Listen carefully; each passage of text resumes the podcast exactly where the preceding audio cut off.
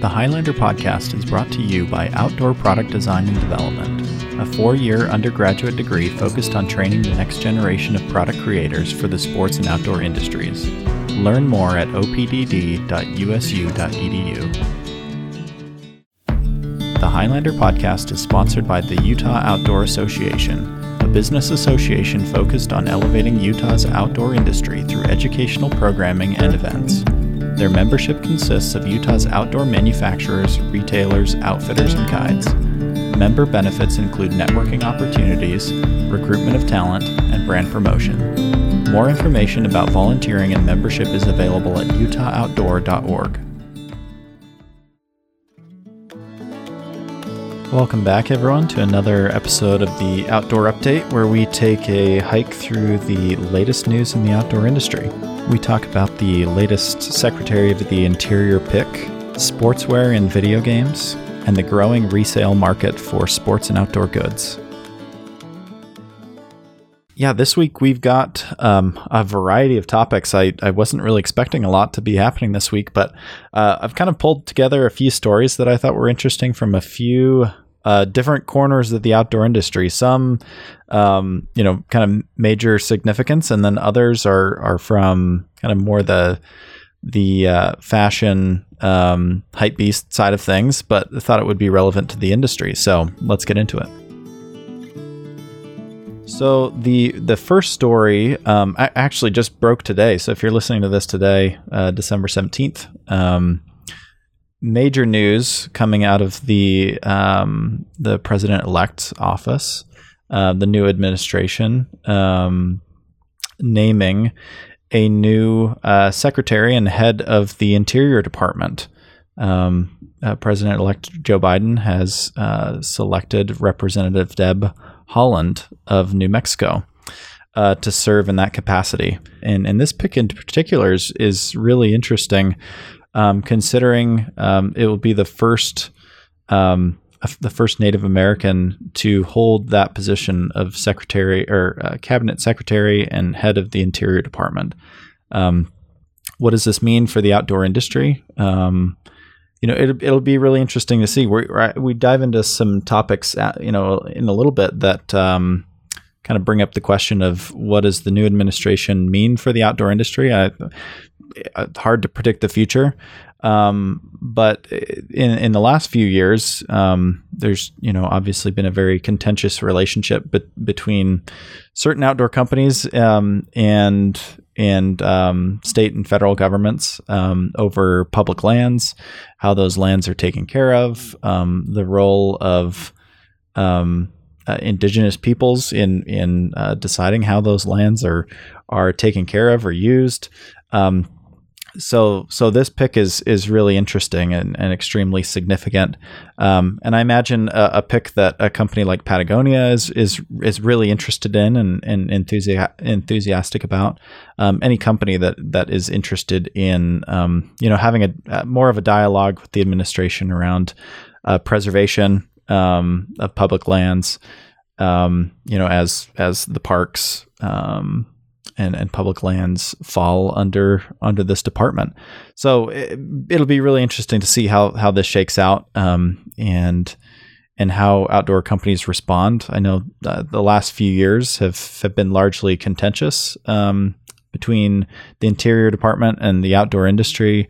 Um, well, you know, uh, companies like Patagonia and the outdoor industry um, they've really um, focused on advocacy and and fighting for public lands, and um, it'll be interesting to see um, what they do with um, you know some uh, in, individuals in, in the White House and and, and, and different cabinet positions that are um, maybe share similar similar goals as to how public lands are are uh, taken care of. And um, I mean, uh, off the bat, I uh, from from some of the statements here in the article that I'll link to, uh, it's really clear that uh, you know there's going to be a movement away from this extraction uh, type economy, um, you know, extraction happening on public lands, and so it'll be interesting to see how it shakes out. But definitely something that um, the outdoor industry will definitely need to be aware of along the same lines, um, interesting article that that came out in in Bloomberg, an interview with the new CEO of of Patagonia, uh, Ryan Gellert. Um, talks a lot about the future of the company, especially um, with with um, you know the election of of uh, President-elect Biden and um, a change in you know major changes in the administration. What does that mean for for Patagonia, which is um, you know as I mentioned in the previous segment, uh, been really focused on on uh, fighting for public lands and and really in a position of resistance. That's mentioned in the, the article quite a bit. Um, Patagonia has been in that uh, resistant position, fighting back in a lot of cases. Um, he, he, talks quite a bit about where where he sees the future of the company when it comes to advocacy. Um, it, no surprise that uh, not a lot will change. Uh, you know, most likely a doubling down on those efforts. Um, but uh, definitely will be interesting to see with uh, likely more collaboration um, and uh, may, more maybe more shared goals um, when it comes to uh, preservation of outdoor spaces, um, which is interesting. Uh, I, I, you know, this you ought to read this article, but um, he dives into a, a, lot of a lot of different topics, um, including um, kind of diversifying Patagonia's business, um, considering the impact of, of COVID on on everyone. Um, you know the layoffs that that impacted Patagonia, and most of those um, those uh, employees have been welcomed back. Um, you know, as as the pandemic has has rolled on. Um, but interesting to see that he he talks a lot about doubling down in a few different areas, including uh, rental of outdoor clothing, um, reduction of waste, um, clothing resale uh, being a really big part of the business moving into the future. Um, and and finding ways to to appeal to to more people uh, across the board, um, which Patagonia does a great great job of of appealing to uh, even those who who aren't even considering going out and climbing a mountain or or doing any strenuous outdoor traditional outdoor activities that you might think of a Patagonia user doing. Um, so really, really interesting piece, um, and interesting to see where where um, they move in the future. Along those lines, I, I thought it would be interesting along that um, talking about resale. Um, this is an area that um, you know, really the fashion industry, sportswear has has really uh, adopted the resale market for for sportswear and, and sneakers in particular um, is off the charts. Um, and I thought it would be at least be worth mentioning a company, StockX, um, a uh, luxury goods sneaker reseller uh, marketplace, uh, raised a Series E funding round of $275 million.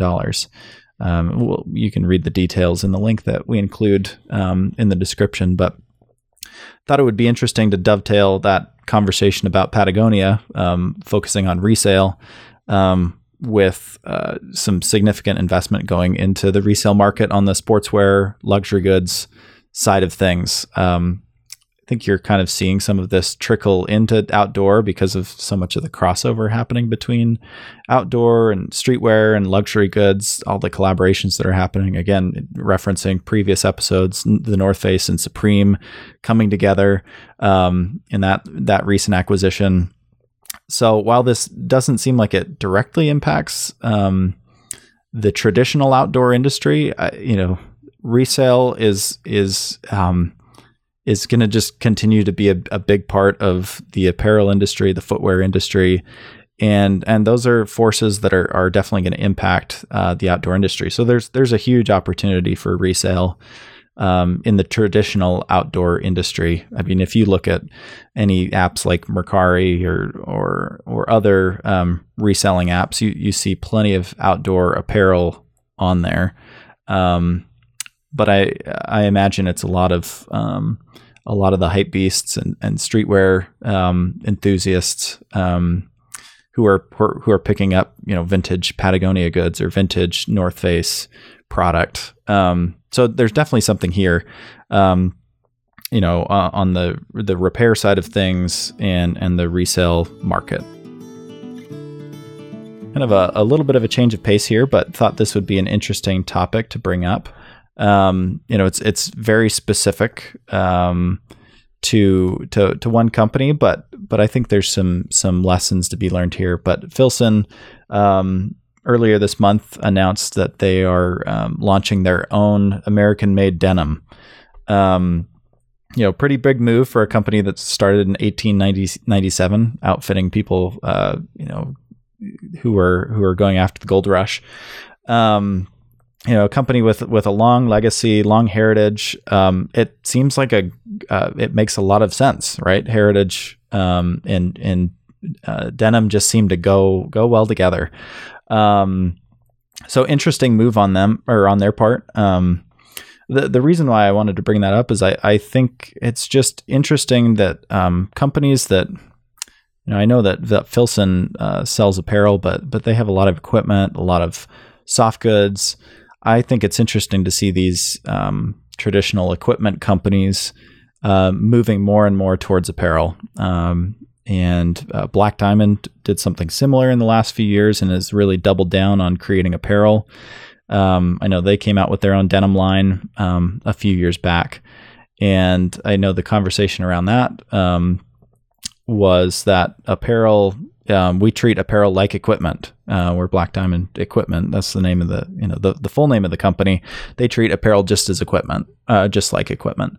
Um, although uh, that apparel you know apparel has has much higher margin and you get uh, you know apparel is something that you can wear um, to the store um, as well as up in the mountains whereas a piece of equipment you're only going to use maybe in certain certain situations so interesting to see uh, more companies um, shifting resources and focus on apparel um, I, I, I, imagine that's not only because of the margin, but um, just just they can reach that many more consumers, right? And and reach people who maybe aren't the traditional outdoor user, um, but who need a good jacket or a good pair of um, denim jeans, um, whether they're an outdoor user or not. This definitely um, expands the pie for for these companies.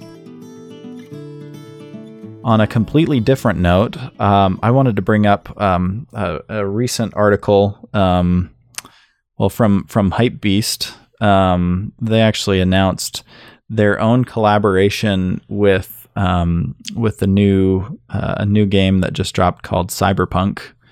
Um, and I, I just thought it was interesting. That while it's not outdoor necessarily, um, this is this is definitely a shift that we're seeing more and more. But they are creating um, apparel um, for the game. Um, and so you'll see characters in the game with with pieces created by by the company.